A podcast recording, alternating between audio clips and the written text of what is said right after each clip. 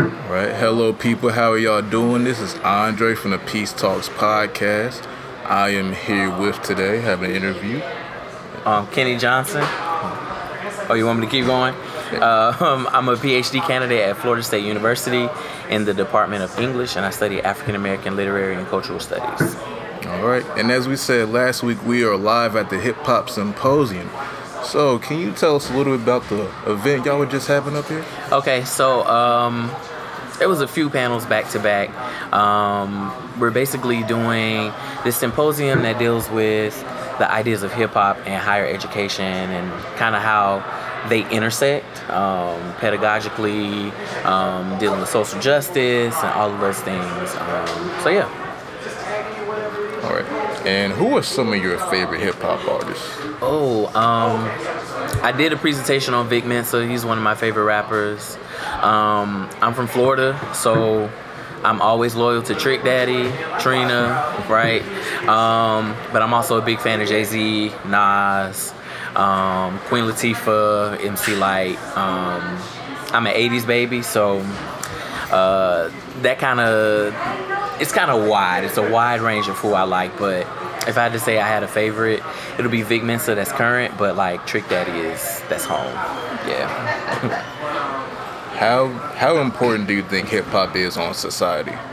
Um, I mean, I think that hip hop is so ingrained in society these days that you know when we think about American culture, so much of that is linked to hip hop. Um, at one point, you know, it was kind of like this subculture, but now hip hop is a full blown global culture, right? You can see the influence um, of hip hop in literally every corner of the globe, right? Um, and so much of who I am and, and so much of what I do and who my students are, they are very much children of hip hop. I mean, it's in, you know, the clothing, it's in rap snacks, right? It, the influence of hip hop is literally everywhere. The things we say, the things we do, the places we go, right?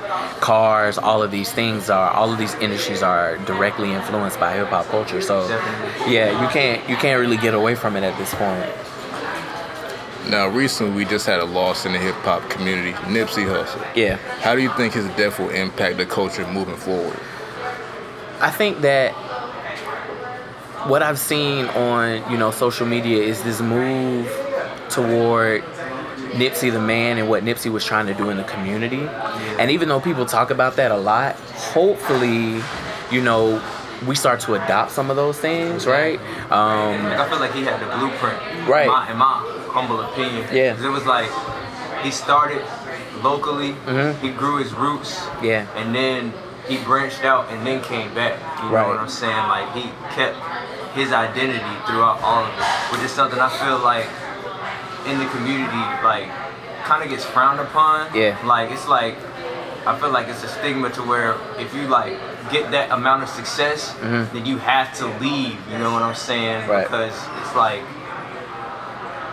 there's like animosity you feel. Yeah. You know what I'm saying? And I, I feel like that has to change, you know. Yeah. I mean, he's this really good example of, you know, someone who, you know, he came up in the gang life, right? And and his identity is very much tied it was very much tied with him being in a gang. Mm-hmm. But being able to separate that and saying, you know, I'm gonna do good for the community where gang culture is so it's so violent, right? It's so criminalized, it's so villainized in the media. Because, you know, violence does happen, right? But he was somebody that didn't lose that identity. He was that identity has always been there. He ne- he didn't necessarily separate himself and say, you know, I'm not affiliated with that anymore. Like till the day he died, people knew what you know what set he rode with, and I think that that's important too because so often in hip hop, people are they're forced to kind of separate themselves and kind of disentangle their identities and who they are.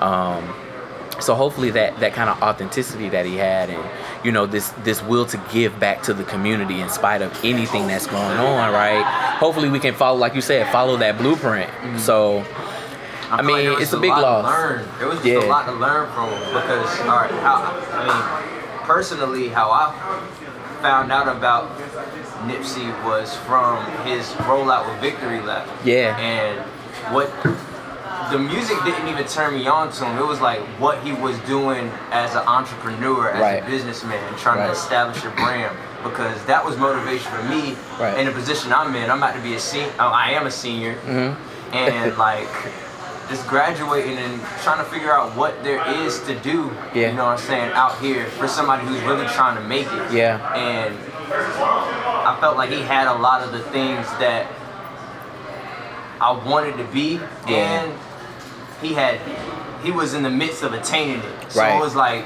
you could resonate with that because Right. you felt like okay, he's got a head start, but Yeah. he's providing a way for me to follow. You know what Right. I'm saying? In a sense. I mean, they said he died on the way. He was at his store because I think a homeboy of his or something had, you know, gotten out of jail, and so he was going to his store to like get him clothes, you know, so he could be okay. And that's when he got shot, right? And so you think about him dying in the process of this very charitable act, right? You know, it's, it's a really weird ju- uh, juxtaposition, and I think that a lot of people were really caught off guard because he was just starting to break into the mainstream for music, right? But a lot of people have been following kind of like his philanthropic work or whatever. So it's a huge loss, man. Like a lot of people are really devastated. It, it really came out of nowhere. Um, and I remember my friend was like, "Oh, Nipsey Hussle got shot," and I was like, "Well, dang, that sucks." But I didn't know he died, right? And then they were like, "Nah, he died," and I was like, "Man, like you know."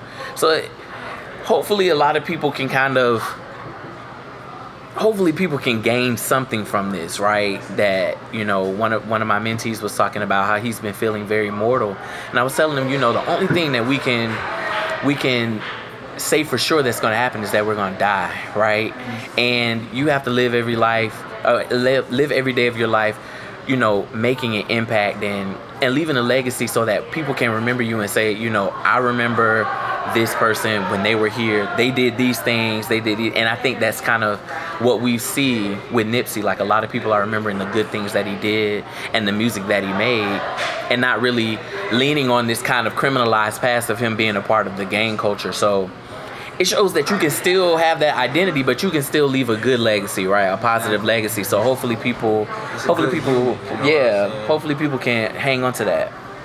Yeah, but something I think also people should account for is your past does always follow you. Absolutely, absolutely. So make sure in your past you make everything good and make sure everything's straight so something like this won't happen to you. Because people are gonna be people at the end of the day, right? Yeah. People have their own jealousy, envy, and all Yeah. that that comes with you obtaining success. Yeah. So you got to make sure everything's squared away in your past, so your future will be great and prosperous. And I think that's one of the precarious things about life is that, you know, you can make mistakes in the past and you can turn it around for good and people will still be that way and it still might lead you there, right? Or you can be good in the past and be good in your present and it still leads you there. And that's why life is so precarious because you never know when it's going to end. And you never know when somebody might be plotting on you or somebody just doesn't like what you're doing or, you know, whatever the case may be. And we know that this was one of like his close people. They're saying it was one of his close people, right? He's in pictures with them, and it's it still kind of led him there, right? So that's one of the precarious things about you know life is that kind of no matter what you do, it's it.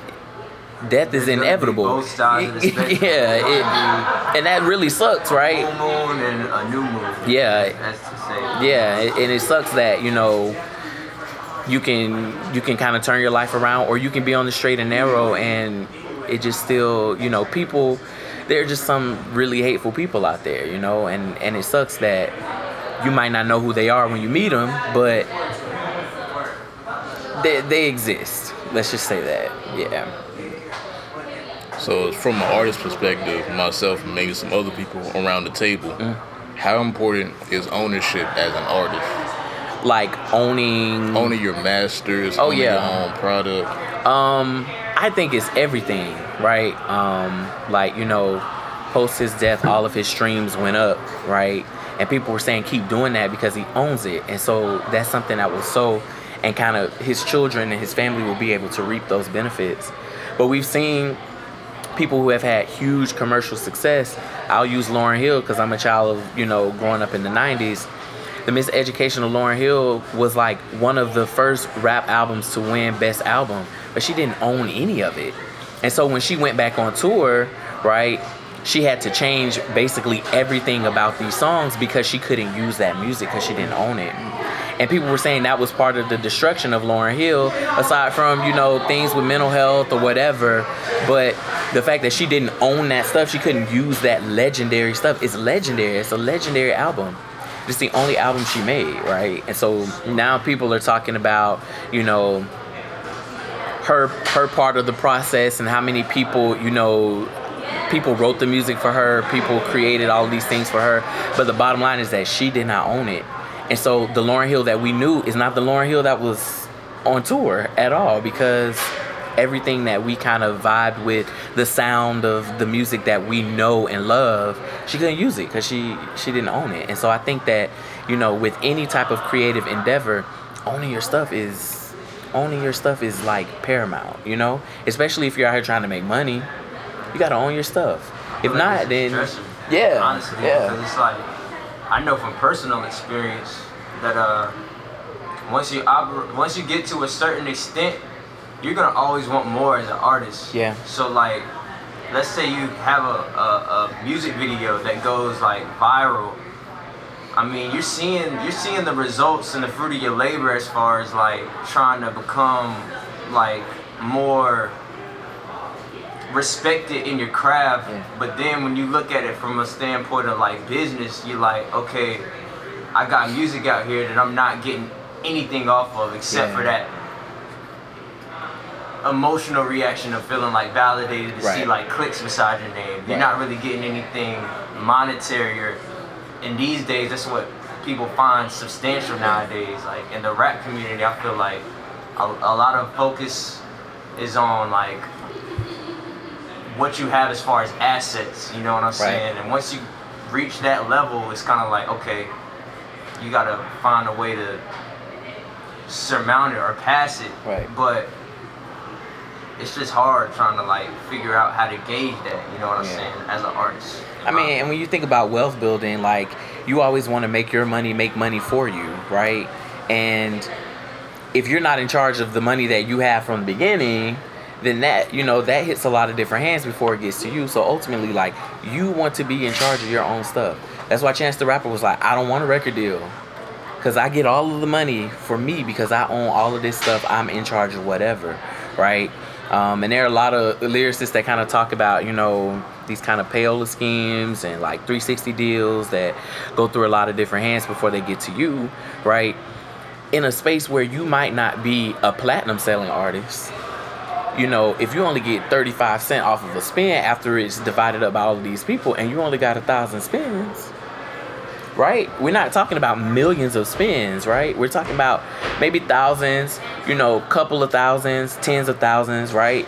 A hundred thousand spins is a lot for an amateur artist, right? And now we're talking about being more mainstream when you think about numbers like that.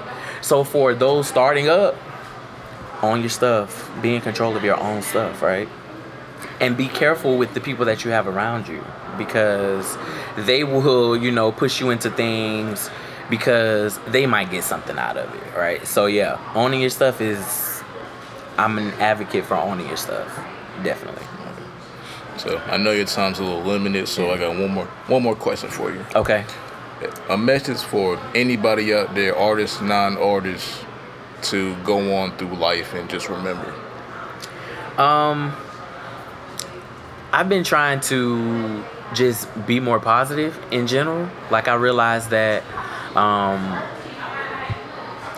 the ability to be negative is so easy, and and not negative about anything specifically, but just negative in general. You know, talking negative or thinking negative thoughts, right? So I've just been trying to be more positive in general, right, and live a life where love is at the beginning of that. Um, and since I've been doing that, like you know, I'm a PhD student, so like anxiety and stress is all time high, right? And I go to therapy to kind of deal with that. But just in general, I physically feel better because I'm not har- harbor- harboring as much negative energy, right? And my relationships with friends have gotten stronger, right? I'm building better bonds with people. So, like, be positive, live a life full of love, and just literally work every day as if it's your last. Because you never know when you never know when your time is gonna be up, and you always want to have a legacy that people will remember in the positive, right? So yeah, be positive, love people, live life to the fullest. All right, and that's it. All right, I appreciate y'all for having me on. Is my first podcast, so I appreciate that. And where can the people find you if they want to reach you? Um, on Twitter and Instagram, um, I'm at Kenny Six Cents. That's K E N N Y S, the number six, C E N T S. Um, yeah, I'm usually I'm usually there, one of those two places. So, um, yeah, follow me. I'll follow you back, and we can dialogue some more. Appreciate it. All right, thank you. All right, thank y'all for having me. You're welcome. Appreciate it, bro. I feel perfect, surrounded by serpent circles. I feel like I'm in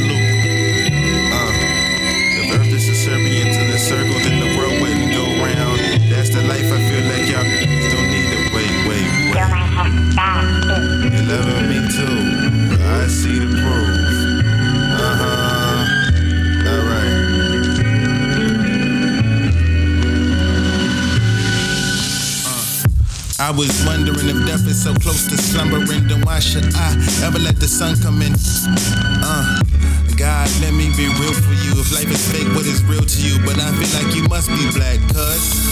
Uh, if I was fake, they probably would've killed me too. I often think my habits gon' have me asking for forgiveness. I hope I change. I see daggers dripping with open brains and black and liquid. I believe aliens be kidnapping and switching bodies with them. Yeah, they be trapping. My cousin is cool, I was just chilling with them. Uh, but I'm so paranoid, I probably snapped it and turn around. I have plans to kill me if you ever start acting different. Know I have problems, but I deal with them. Life is poker and I'm the joker. No Heath Ledger, I feel different. I'm still tripping cause my high school partner went to prison before they even got to give him a visit. Damn, snakes is gonna leave the jungle for faith and believe in hunger. My mom just as paranoid as me. She think we hiding secrets from her. Pause, I think my enemy is hiding secrets from me. I carved the night, kicking through carbonite, seeking the guarded mice. Prison cell be cool as blocks of ice. Untap the world, and I just untie my mind, but I hate to warn ya. Snakes are on ya. Me and myself talking different voices. We all make different choices. Damn, they never correlate, but damn, I hope it's good because I can get the poison. Equality and optical illusion on the obstacle course. The humans race, the humans race. To guys, we look like fumes in space. To whom embrace, we should all be good. The system shall do what you expect it to do. The present should be what you expect it to move. I gave you a rainbow for your birthday. I expect you to lose your mind. Lose your mind. I'm losing time. I choose this time to do you and mine. It's been fed, but we all enslaved to politics. We all putting poison into them polymers choices, man. I never followed them ever, ever, or forever. I, I would never sure, never lie or never die. I live on the world, whoever side, whoever side. I land on, a hope but it is yours. hope they relies. I think about, think about, think about, think about, think about, think about, think about, think about, I, I. Think about, thinking about, think about, thinking, think about, thinking, think about, think about, think about. I drift away to an empty space between consciousness and a dormant state. I try to listen to boring lectures, so no point pressing. Point break range with shot and investing. I don't know who was invested, but it's me. I got no clues.